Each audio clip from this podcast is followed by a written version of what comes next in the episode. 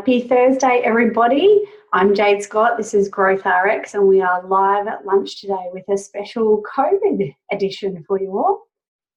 Just bear with me as I head back and attempt to share my screen with you. I've put together a bit of a presentation for you today. It's taken me over the last 24 hours to update myself, but I thought that it was pretty important to all come together with the changes across the country and across the state uh, with Victorian borders going into lockdown, hotspots in Melbourne, and that's uncertainty and a little bit of despair coming back into some of our clinics and some of our lives, particularly as our loved ones are locked away again. Usually, I would be joined here with a very special host, and part of Growth RX is about showcasing the amazing things that our leaders are doing in the industry. But, you know, today, I guess, when something I'm really passionate about, part of my uh, background is in leadership development. And so it's a time when I pride myself on communication and pulling together a lot of information that hopefully might help some other people. So a little bit on me because I've got no nobody asking me questions here today. I I am a, a fearless leader. I am a hater of Crocs. I my background is in osteopathy. I'm also the owner and director of a large allied health practice in the outer western suburbs of Melbourne. So we are in the thick of it at the moment. We are surrounded by hotspots. We're surrounded by people who are very afraid. And I guess keeping up to date with all of the regulations and restrictions at the moment is front of mind for me in an effort to keep my team and my staff safe.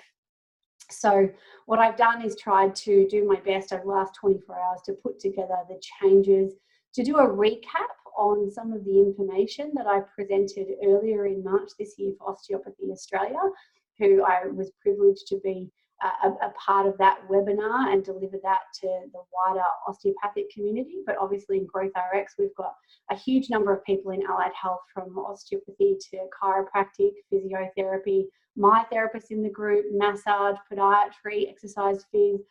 And at the end of the day, we are the ones who are touching patients. We are in close contact. We are doing face to face contact.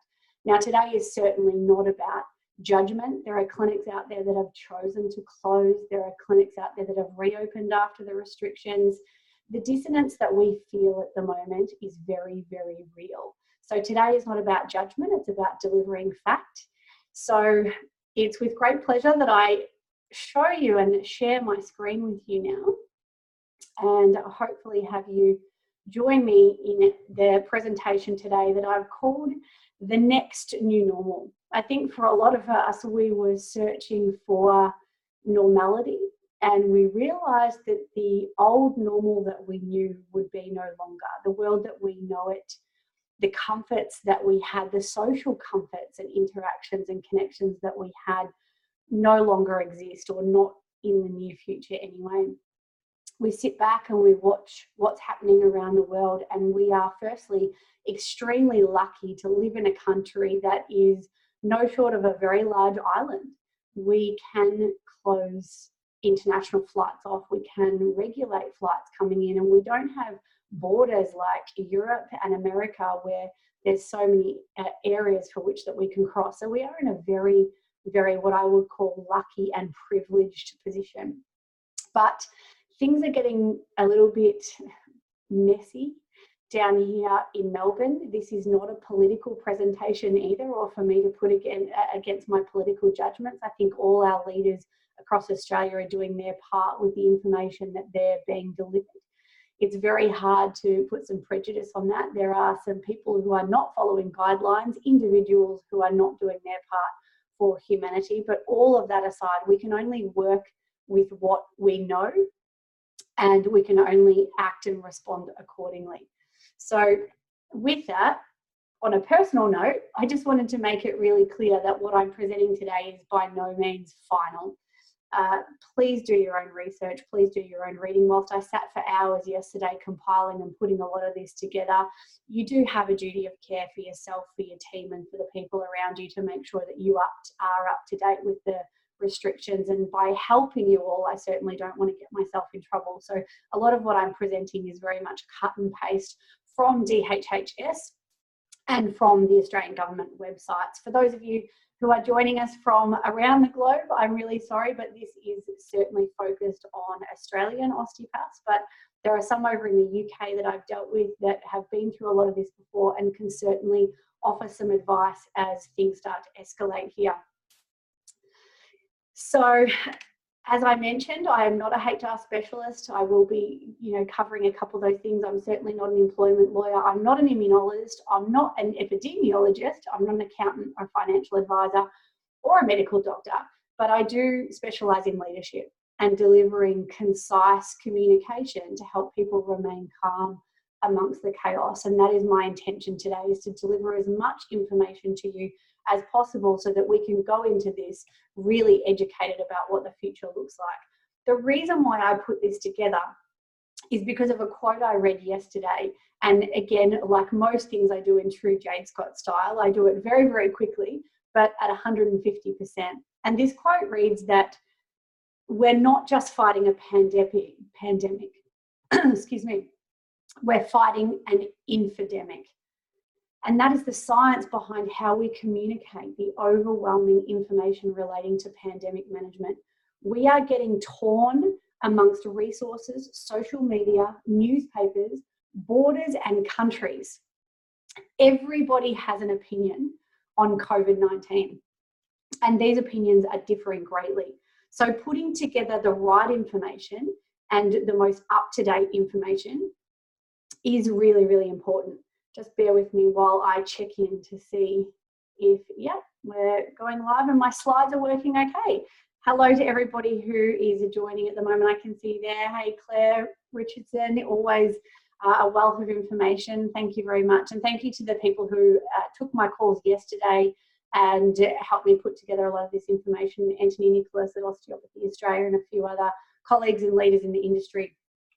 So the first slide that I wanted to bring to your attention as at, and again, this is dated by 24 hours, things move so quickly uh, in this time that we kind of have to jump on. I even did updates at eight o'clock this morning. But what I wanted to show you in this image here is just how many people are affected by this. We are certainly in a bubble over here in Australia. And that's not to say that we're not handling things well and we're not adhering to our social distancing, but I just wanted to show this here.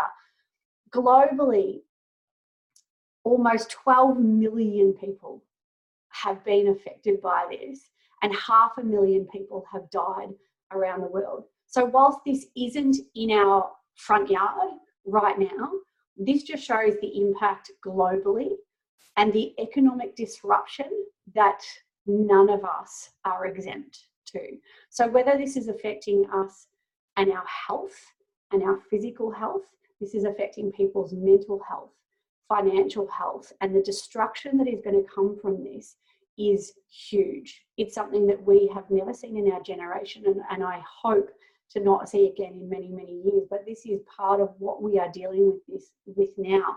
And I think the scale of this we need to be reminded of. And I think if we constantly remind ourselves of this, we'll realize that things aren't so easy here and we aren't necessarily safe and things can turn at any time. So staying on top of things is really, really, really important.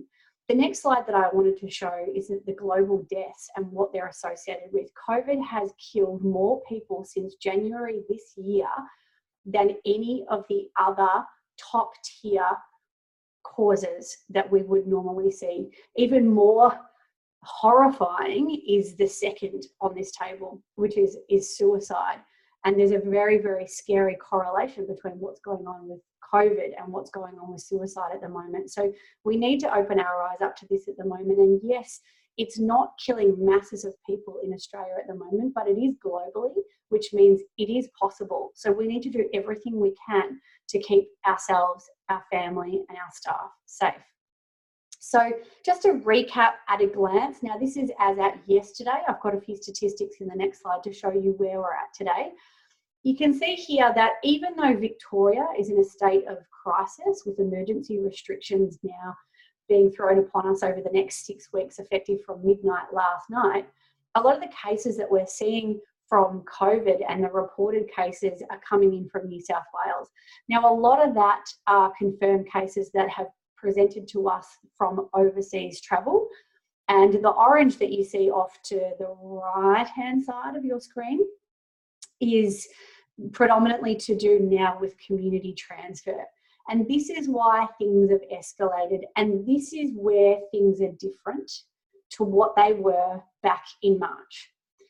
We first heard about COVID six months ago.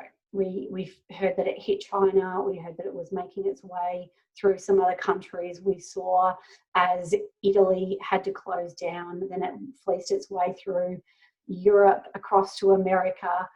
And again, this is not fear mongering, and this is not to suggest that this will happen here in Australia. It's just evident that it can. And this happens through community transmission. This is why I have escalated this presentation today, because community transmission, particularly in Victoria, is on the incline. We've put in place measures to help that.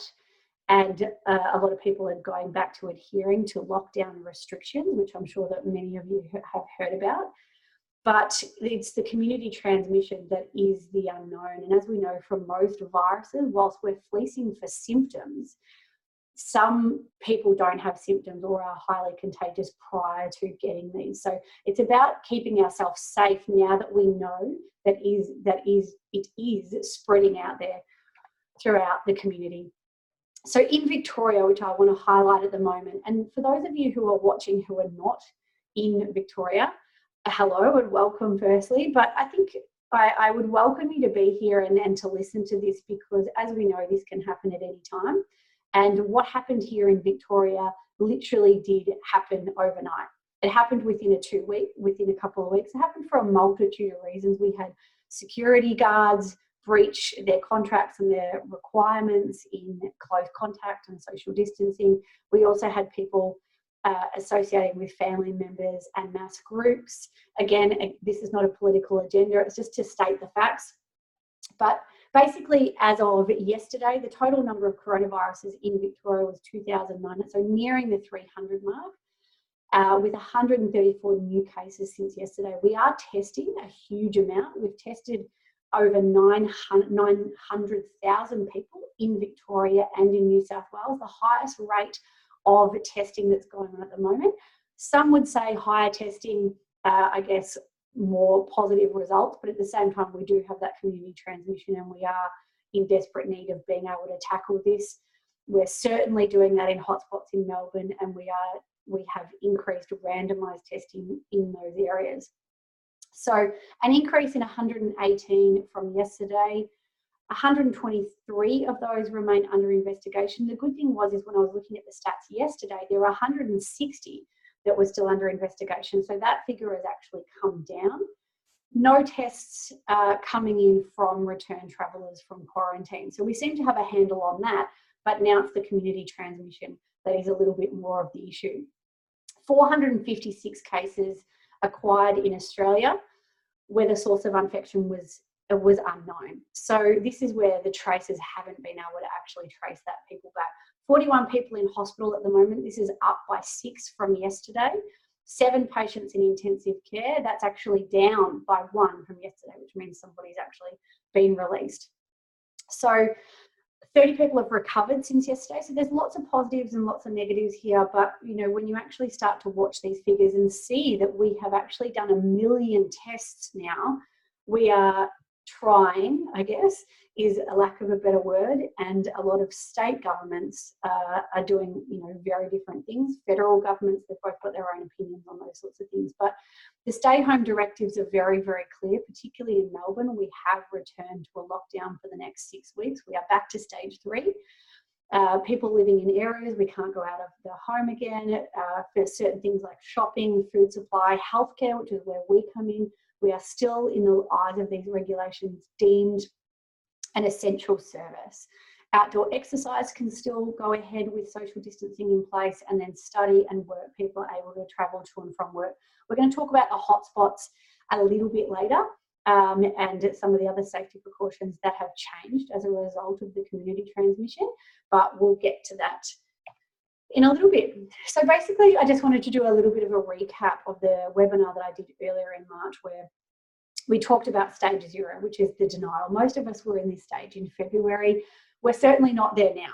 Many of us aren't in denial, but I think there's a second wave of denial happening with the lockdowns. And particularly, I would suggest that maybe that could be through other states. In Victoria right now, we are not in a state of denial, we are in lockdown. But maybe the denial could be coming from the fact that this might not happen in certain countries, Western Australia, South Australia, the Northern Territory. You haven't seen cases through there, you haven't seen community transmission. States have closed their borders down to Victoria. We are locked away.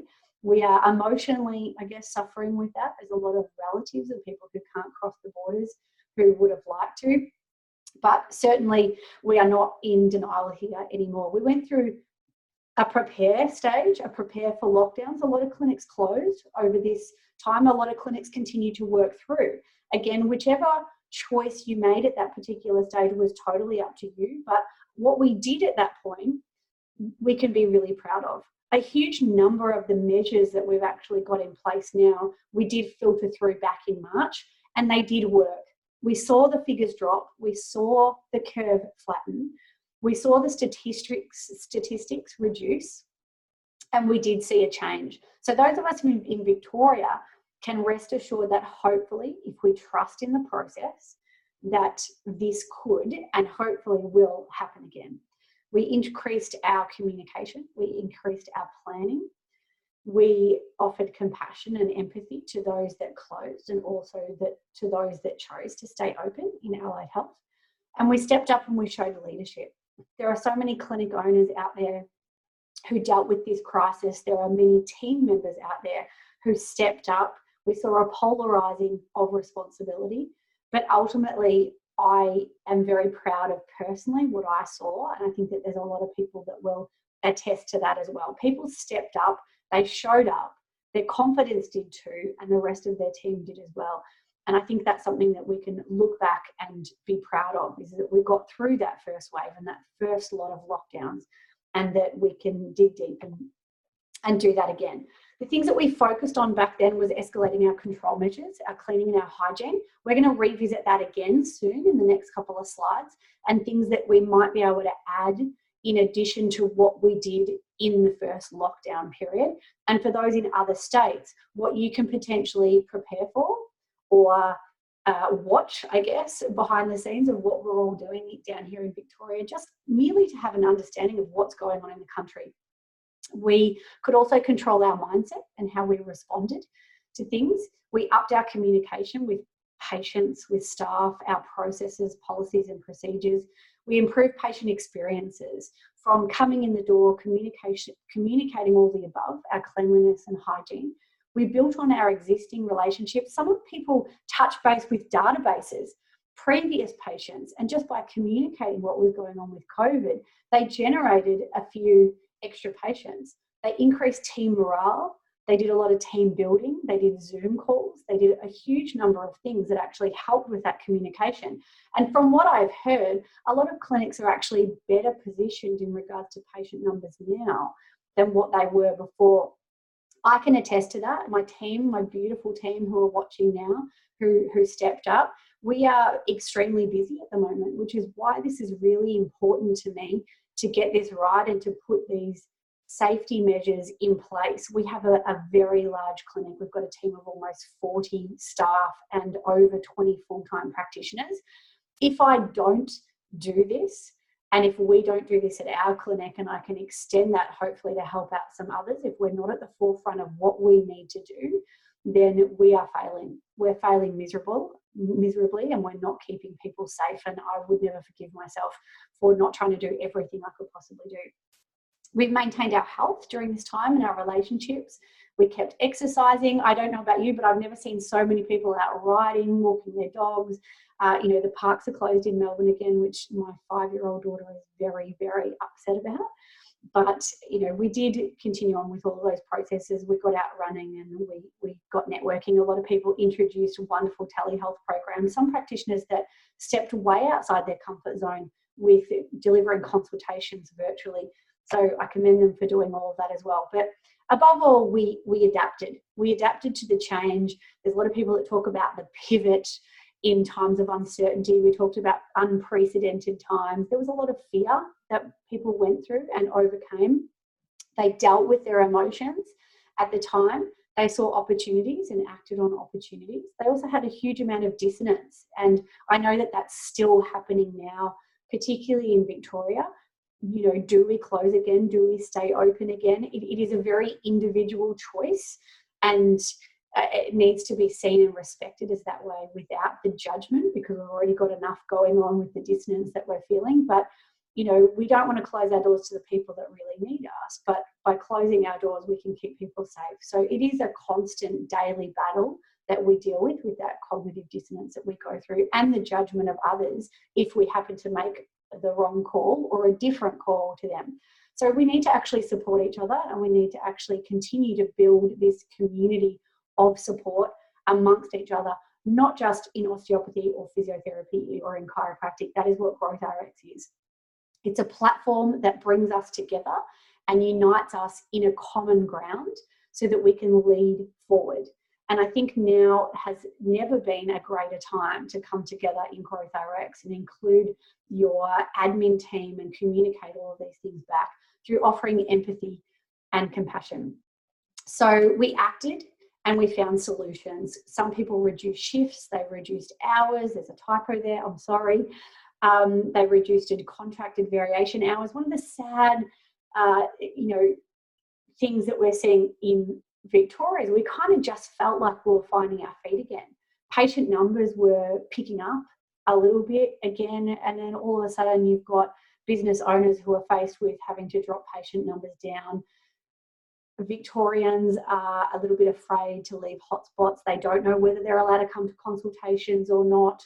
There are a lot of questions that need to be answered but you know one of the things that we don't want to see in those businesses is seeing staff lose hours and things again. So if you are a staff member and you don't want to do hours this is the time now to step up and actually contribute and invest all over again to make sure that we come out of this on the other side with very strong clinics some people made redundancies of staff there were teams that took annual leave there was lean cutting of expenses. People didn't purchase stocks. They stopped innovation. There was also people that used those cash injections and stimulus from the governments to actually invest and innovate. Uh, I, I, created a new website with one of our stimulus packages. I think that we got from a payroll tax reinjection. So we've got we've got a new website underway and new branding. There's different ways that people reinvented themselves and as long as you, uh, a lot of people stored buffer accounts. I know that I did because you don't know when a second wave was coming, and here we are again. But I know that my first JobKeeper reinjection was actually stored away into a bank account for that rainy day in the hope that I might not need to use it. But if I do, it's there to create a little bit more longevity and job security as we go through these next six weeks. Uh, we had small business incentives that people took on. We, we had a lot of people adapt and had fluctuating hours, so their, their usual hours might have changed a little bit. Um, teams actually, I, I know my team used their own personal mobile phones on silent if they were on a plan to actually call patients in from our in car waiting. My team did make sacrifices, and I know of many other teams that did. They were very resilient. They they bound together. They talked about their vulnerabilities and all the things that they were feeling and that they were going through. And I think, for the most part, we could say that some teams have actually come together stronger from this. Some teams have solidified their already amazing relationships, and some have even fallen apart. Some team members have dropped off from some businesses some have stepped away, some have taken a different direction. This has been very, very polarizing for clinics. Some have seen it as a, a real positive, and some are obviously still struggling with the implications that were. Our survival strategies kicked in. You know, what do they look like? Do we have to kind of, you know, dive in and pull them back out again? What extra responsibilities did we take on? I know that one of the huge weights that I had on my shoulders when we went through our, our closure because we couldn't get our hands on sanitizer and all the rest of it. And although short, it's still I still had a real struggle because I wasn't going into work every day. I didn't have my network of support around me. I had the phones diverted to me instead of my admin team for the first time in about 10 years. I had all the phones and it was really exhausting. And, and for me in particular, it was mentally exhausting because responsibility as a business owner is one thing that we can't hide from and we can't run away from. And in times of crisis, the responsibility only increases, and therefore, so too does the mental load.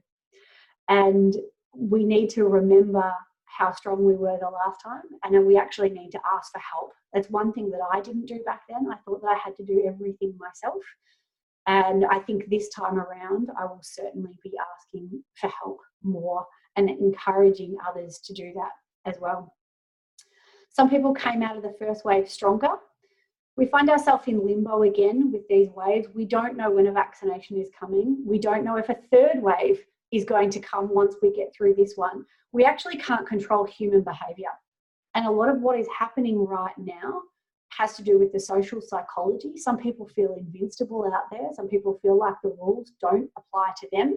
But at the end of the day, we each individually need to do our part, our businesses need to do our part, and collectively so do our communities. We formalized scripts and procedures. A lot of businesses did that. We called in sacrifices. We asked people to step up. We stayed committed. We stayed consistent. We trusted in the process. We continue all of this communication through this, you know, stage two of, of getting through it. And we need to start tracking statistics again. I've heard from some Melbourne clinics already that cancellations are happening. There are phone calls coming into admin. I live in a hotspot area. Am I allowed to come to my treatment? We're in the process of putting together some templates to allow patients to travel. There's some clinics out there that are not allowing patients from hotspots to come. Again, this is very, very individual, but the restrictions at the moment that is that you can travel for medical care and essential services. Whether you see those to be life threatening or not, it comes down to open interpretation. Again, something I'm not going to comment on today. So survival of the second wave of and beyond, we need to remember that we have done this before. Patient numbers might drop off again, but there is we do need to allow for a little bit of fear and people finding their own way. And social proof is really, really important here. When people feel unsafe, and I know that you will see this in some of the supermarkets again already, and, and thankfully you're not seeing this in other states, but our our supermarket shelves are empty again. Our toilet paper is drying up again, our food stocks. People are panicking. It is, it is genetic to do so. A herd herd like mentality means that what others do, we all do. It is survival of the fittest. And yes, it is deemed to be selfish and insensitive, and I don't doubt that. But people are also in survival mode and they're trying to do that for their loved ones and look after their family. As long as the you know people are at high risk are very much looked after and we can do our place in there too. We just need to not be stupid and not be shit humans. Um, and that's pretty much what it comes down to. But unfortunately, we are seeing that again here in Victoria. So other stats uh, and other other states hopefully won't follow suit with the border crossings, but you know, JobKeeper that is meant to be may or may not continue no one knows what these government incentives are going to be. Victoria certainly is going to have our economy drastically hit over the next six weeks. We haven't had other announcements on any further incentive packages at the moment, but one of the things that I said very early on in this piece is I, I don't think that we're going into a depression or a recession. What I believe that I'm seeing, and I'm not an, an economist here, we're going into a suppression we're actually suppressing people's financial situations with government handouts. And I'm not suggesting that we don't need them and that they are crucial to people who are losing their jobs and putting on stand down and the rest of it. But there's half of the economy out there that have been unaffected, and the other half are greatly affected, and these injections are going out there. So, my, my suggestion is, is the money that is coming in at the moment, and whatever stimulus they are, make sure you're using them accordingly and, and planning accordingly because cash flow is really, really important. And, and without cash flow, we don't have consistency and we certainly don't have growth and we can't survive in any business or in any income or wages without cash flow coming in. And if it's not coming in through patients or the economy, then businesses will, will very, very quickly dry up. So the way that we can sustain ourselves at the moment is through communication. We again can start tracking our cancellation list in detail. You know, in other states, I'm hoping that you know some of you are potentially doing that. It is follow-up calls, just touching base with patients, just seeing how they're going. This isn't a hard sell, come back and see us, come back and see us. This is genuine, authentic empathy for what people are going through right now and the fact that we are all in this together. Some businesses I know who I'm talking to are offering free, free services uh, to those people who have lost their jobs. They're doing free education. The amount of amazing online platforms that we're seeing, people delivering free education, and free Pilates classes and exercise classes, and just general social media has increased. It's been really nice to watch. And I know personally, I'm learning a lot from seeing what other businesses are doing during this time. There's a lot of people that are reinventing certain things, there's copying certain ideas. I think as long as it's it's helping everybody, then all of us working together to get these ideas out there and sharing these ideas that are going to help our businesses and our patients uh, ultimate end games is, is something that we could probably step up and, and continue to do more of, hopefully. Um, we can recommence telehealth for those businesses in Victoria that potentially may have stopped it or reduced their offerings of telehealth when face to face was reintroduced. We can always certainly bring that back in. We can explore other skill sets and upskill into offering things like PhysiTrack. We never had that before at our clinic. I might say that we're in a bit of the dark ages, but you know a lot of our patients have loved the introduction of that. We've used the time to retrain and script our admin team, particularly now in Victoria and even before the announcements were happening in the lockdowns, we got a huge number of phone calls from patients. Can I come? Can I come? Scripting your admin team so they are equipped to deal with these phone calls is really, really important. And certain things like, yes, you can still come, we're still deemed to be an essential service in, in the eyes of the advice provided by the state government or the federal government. Uh, when it comes to travel time, essential services can still travel from hotspot areas as long as they've got an authority. We'll go through some of that stuff a little bit later, but make sure that you are scripting your team or, you know, if you're unsure how to deliver that, then, you know, this presentation is actually a great way of getting them to watch it, um, you know, after, after the fact. So increase correspondence, increase weekly, or you know, some people have been doing daily emails, depends on how often you want to be able to send them, but just little updates, even if that's just on your social media. We need to remain a trusted source and a familiar face during these times. People gain comfort from people that they're really familiar with. And that's what we can offer at the moment more than anything. We can market to extend our reach. We can increase GP letters, stay in contact with the GPs with what measures you've actually put in, in place. As I said before, lots of courses, online stretches, little tidbits and, and advice for patients, giving back through charitable efforts and donations. Newsletters and blogs uh, have been increased, patient information sheets, common conditions, resources. There are some uh, practitioners who are getting JobKeeper who are maybe not going into their clinic because they are not opening or their hours have been reduced. There's a huge amount of stuff here that can be done from home with non face to face contact. So, this is a really, really valuable list of things that you can actually deliver to your team and hopefully be able to increase that productivity when they're not seeing patients. Community networking, you know, managing a Facebook, even a private Facebook group just for patients alone rather than running your usual page. And, you know, information, patient informations and tutorials via live Zoom. I think I don't know too many people now who aren't using Zoom or some sort of virtual connection uh, between patients or their staff. So, above all, we have really implemented measures to stay safe starting from the very, very beginning with our websites. There's a lot of website pop up warnings now warning people about the need to uh, deliver whether they're suffering with symptoms or stay home or cancel appointments, recent, recent contacts with anyone who may be suffering with symptoms or who have tested positive. Now we probably could update those websites whether people have actually been, uh, if you are in a rural area, whether people have been in close contact with anyone from Melbourne over the last week, you can inc- increase your screening process over the phone.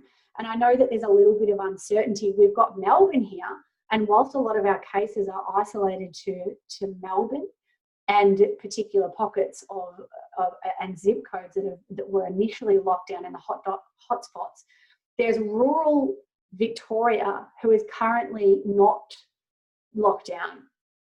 And so increasing your screening of people coming and going. And one of the precautions that we'll talk about a little bit is practitioners traveling to these areas who might have a city clinic job and then who might work rurally two days a week. So we'll probably have to address that sort of stuff as well.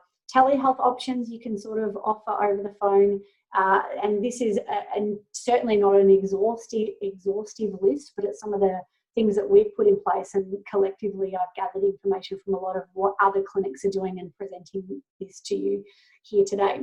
So in-car waiting in patients, even a step up from that is something that we've introduced lately, which is actually taking the case history over the phone while patients are in the car.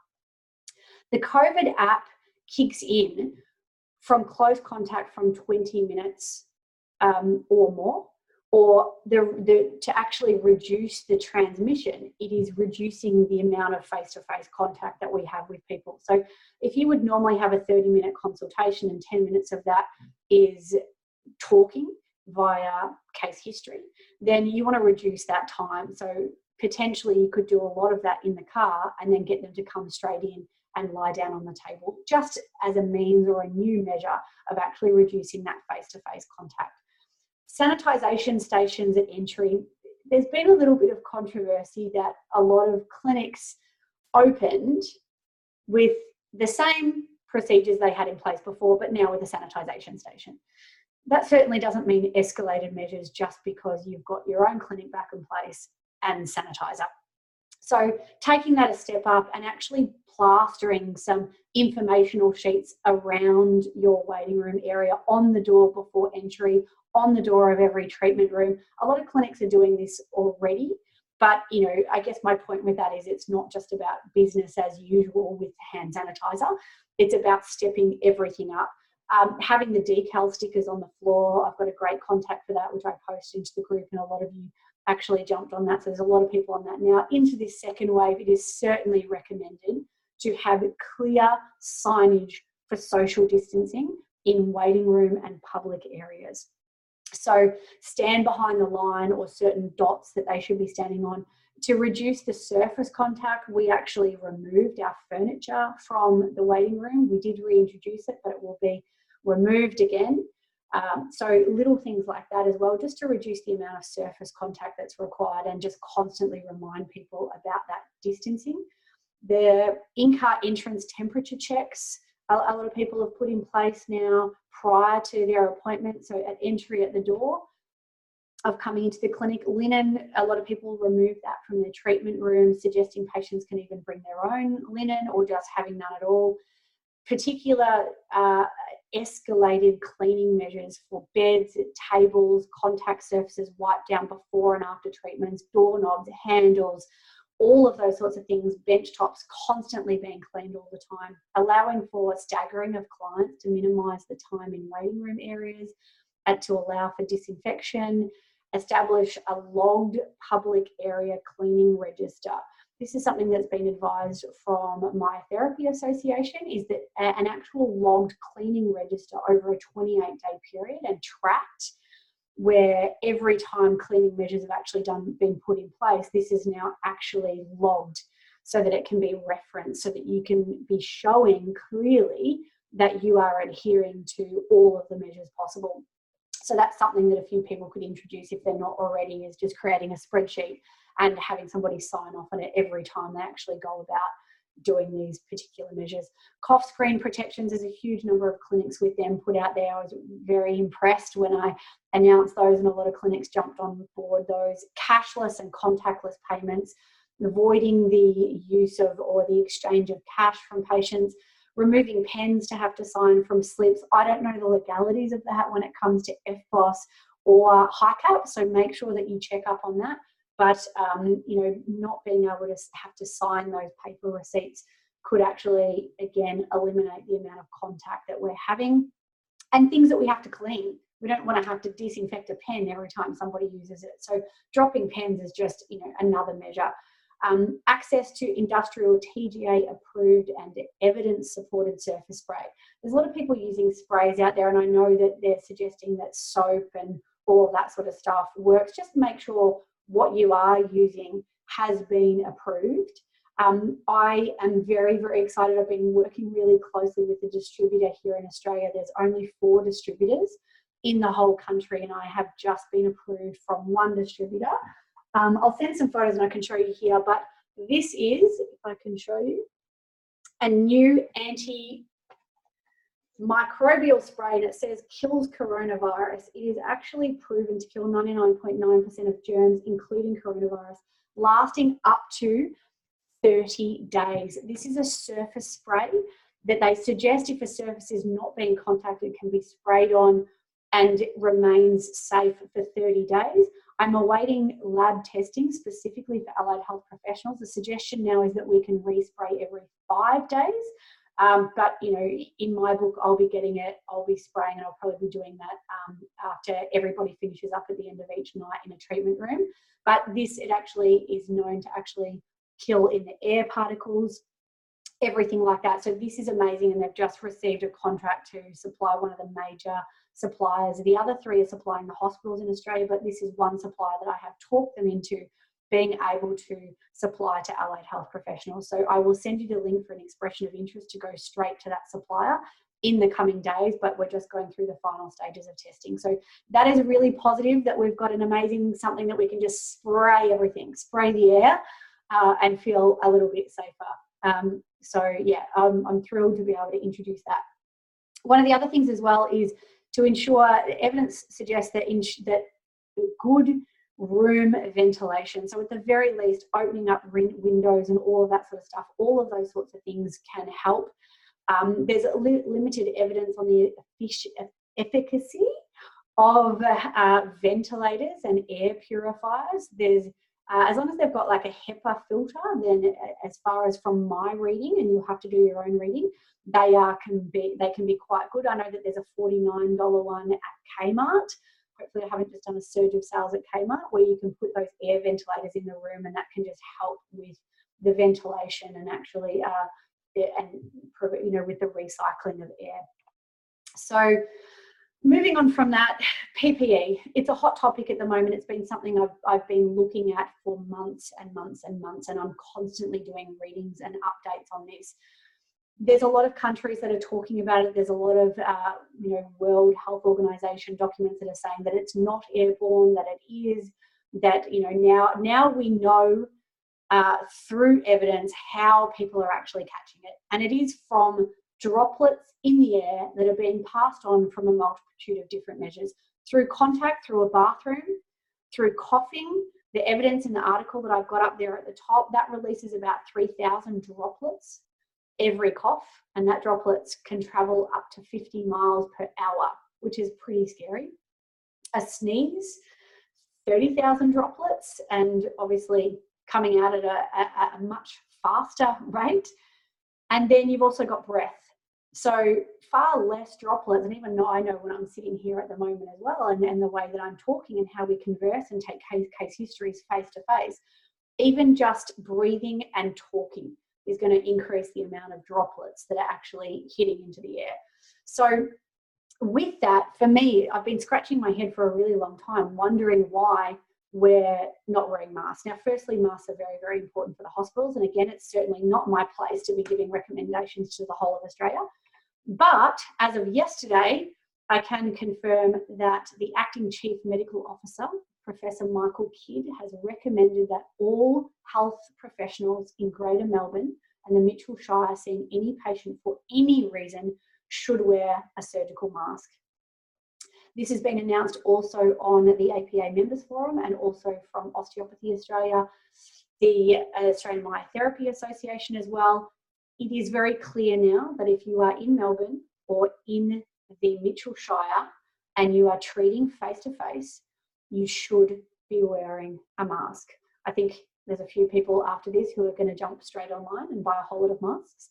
Um, standard surgical mask or medical surgical mask is what we've been using at our clinic at, at the moment. We have had access to N95 masks at the moment as well. They are great for ventilation, but this is what the recommendation is as it stands. So if you are not using measures like masks for your practitioners, particularly those coming from hotspot areas, now that this is the advice that's been put on, I think it's something that you could uh, or you need to very seriously consider getting a handle on. Masks provide droplet barriers for coughing, sneezing, and talking, the known rates or means of transmission for COVID. So, any means that you can create a barrier to stop those droplets entering the atmosphere, the space, or the close proximity of the environment, you are going to reduce your risks of transfer. So, uh, practitioners definitely provided for patients. We, we, will be doing that in the coming days as soon as we can access enough.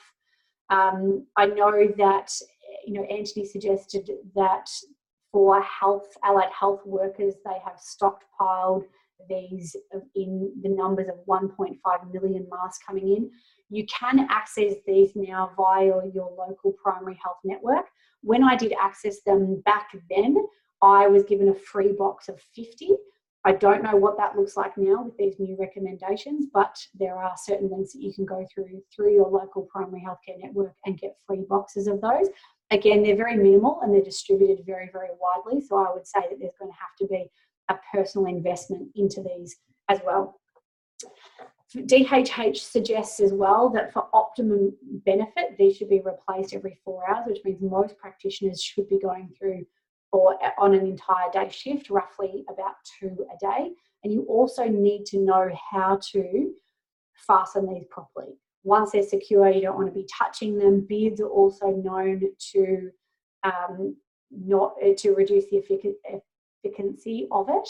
Um, and this is where I'd like to say thank you to Elaine Stevenson. Uh, over the last couple of days, she's definitely given me some amazing resources and she's been doing wonderful things posting into the group daily updates and statistics.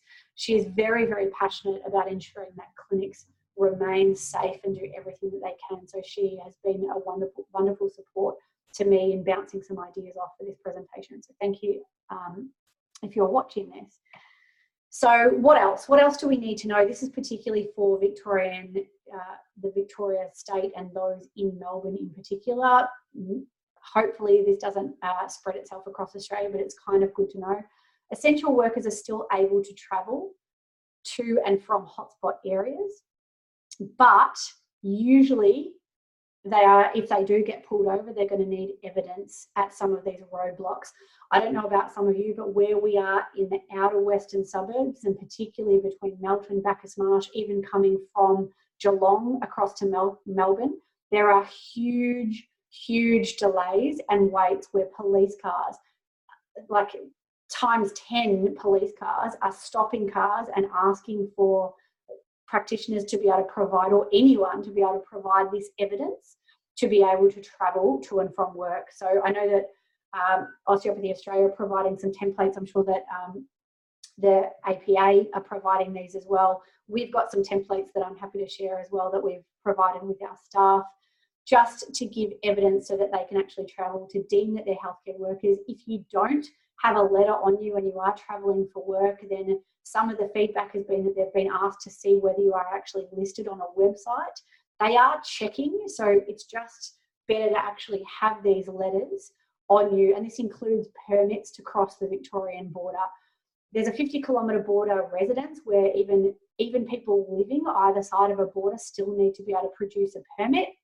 I know when it comes to the Victorian border closures as announced from yesterday. If you do extend past that 50 kilometre bubble, I guess they're calling it, uh, going into New South Wales or anyone coming out of Victoria will need to isolate for 14 days.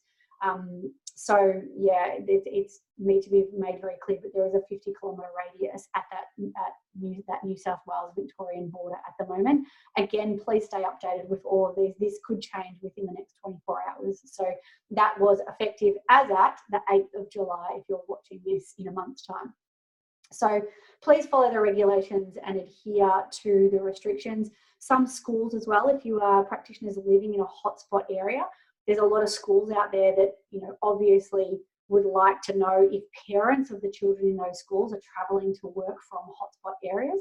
So there are some schools that are actually asking for evidence to support the need for travel for work reasons. So random testing is something else we probably need to consider at the moment.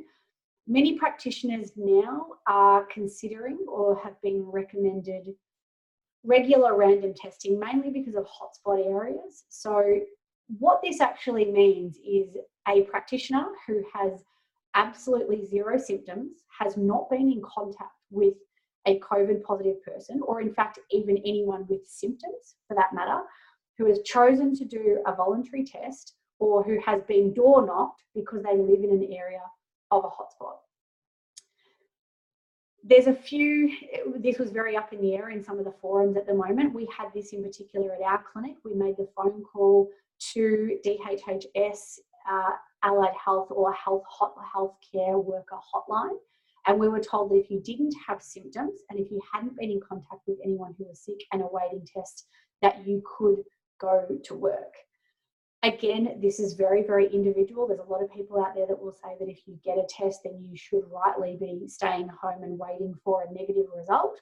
But if you do have somebody knock on your door and you are not unwell at all, but you're merely living in a hotspot area and they're trying to increase the amount of testing to try and catch and trace a lot of this catchment, then if you are an essential service, you can go to work. Now, again, this is going to come down to individuals. I would very strongly suggest that you talk to your associations if this does happen to you and how this should be communicated. And I would heed caution if you were communicating or discussing this with your patients, if you were a practitioner who had been tested, who had returned to work. So, again, it's a very, very messy, messy grey area, particularly down here in Melbourne, that people still don't really know what they should be doing. Um, but I know in a recorded video for a phone call from ourselves that if you were symptom free and have not been present or in contact with anyone with symptoms or with a positive test, then as a essential worker, you could return to work whilst awaiting tests. Again, be very, very cautious if you are in this situation. And I would be suggesting heed the advice from a legal team or from your association's legal team before you go to work. Um, so the next stage after all of that, um, for some of you, I'm starting to get a bit of a headache because it is it is a little bit overwhelming. And yes, here we are again. But it is about maintaining a positive mindset if we want to get through to the end of this. And, and it's really hard to talk about thriving in Victoria at the moment when we're looking down the barrel of uncertainty there's certainly some clinics thriving in other states, and, and I congratulate you on your efforts to get to that point and to get through this. Um, but ultimately, we want to be a part of what I've called the re team, which is the team at the end that comes out of this when you reopen and repair, when you recover, you rebuild, you restore all of your hours that you might have reduced during a lockdown or when you do do that again when you reconnect with your patients, when you reconnect with staff coming back to work, you recognize the contributions and the people that did step up during this time. You found resilience, you reinvented yourself, you re innovated yourself, you saw opportunity when it was needed. But also, I put lastly here remember. We need to remember that things, we need to remember firstly how we did it the first time, but remember that this could change at any point. And a lot of those other states that are, are watching, we certainly didn't think that we would be back in this position here in Victoria. And a lot of it does come down to luck. New South Wales has the highest amount of recorded cases in the country at the moment, and yet Victoria at the moment are suffering with the highest amount of community transmission. It can happen from one person or one family, and it can happen very, very quickly. So we need to remember that we need to keep ourselves safe and we need to remember that this can change. and we need to prepare and go back to all of our stages and all of the things that we're doing at the moment and solidify our action and what is actually working. The reteam are the people that are still going to be standing after the storm has ended. They're the ones that made the sacrifices, the ones that went above and beyond to still ensure that they've got jobs at the end of this, clinics, contractor roles, rental rooms to go back to, businesses to still go back to the ones who will get to celebrate when we get to have these big parties again and welcome all the families back. And when I get to reintroduce my GrowthRx events and the main stage and summits and courses that we can do in real lifetime, we'll celebrate these together. The ones who will look back with pride of how they managed the COVID 19 situation in years to come. The invaluable support network of people that you've leaned on during this time or the connections that you've made. And I know that I am honoured anyone who has connected with me through Growth RX over the last three months. I am thrilled to know you. I'm thrilled to associate with you.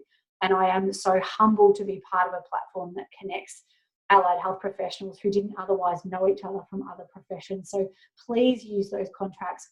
You know, please introduce yourselves to each other because we could all do with extra support.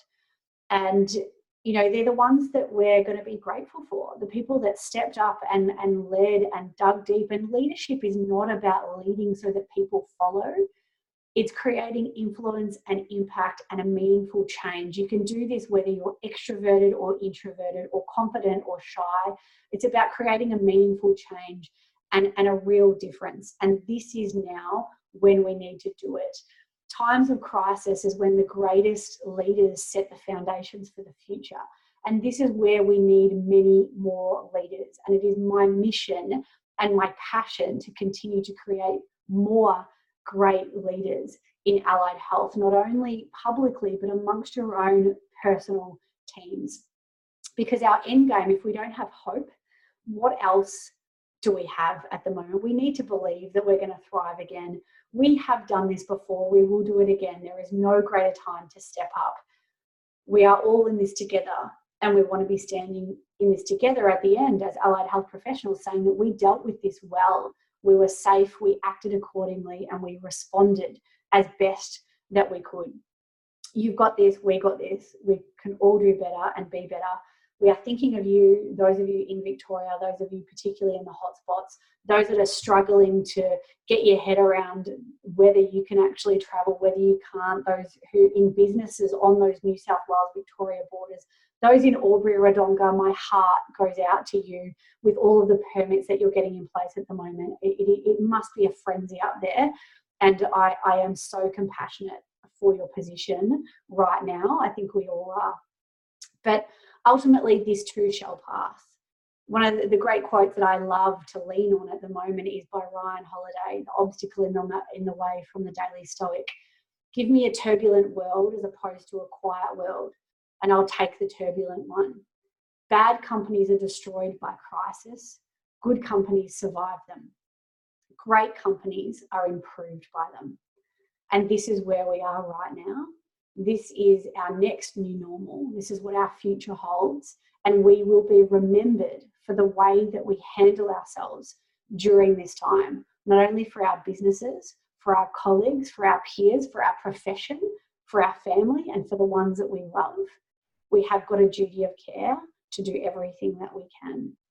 And even by watching this and sticking through this the whole time, you have joined me in that. But, you know, above all as well, ask for help. If you are struggling, you know, I, am here, we're here, the group is here. There are a lot of people that you can lean on, but there's also experts who deal with these type of scenarios and the crisis and the emotions that come from it.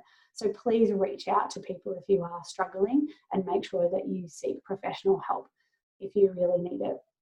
So that is it from me at the moment thank you everybody who listened. Um, I, I, can hang on around for a, a, couple more minutes, but please leave some comments and some questions in the thread underneath.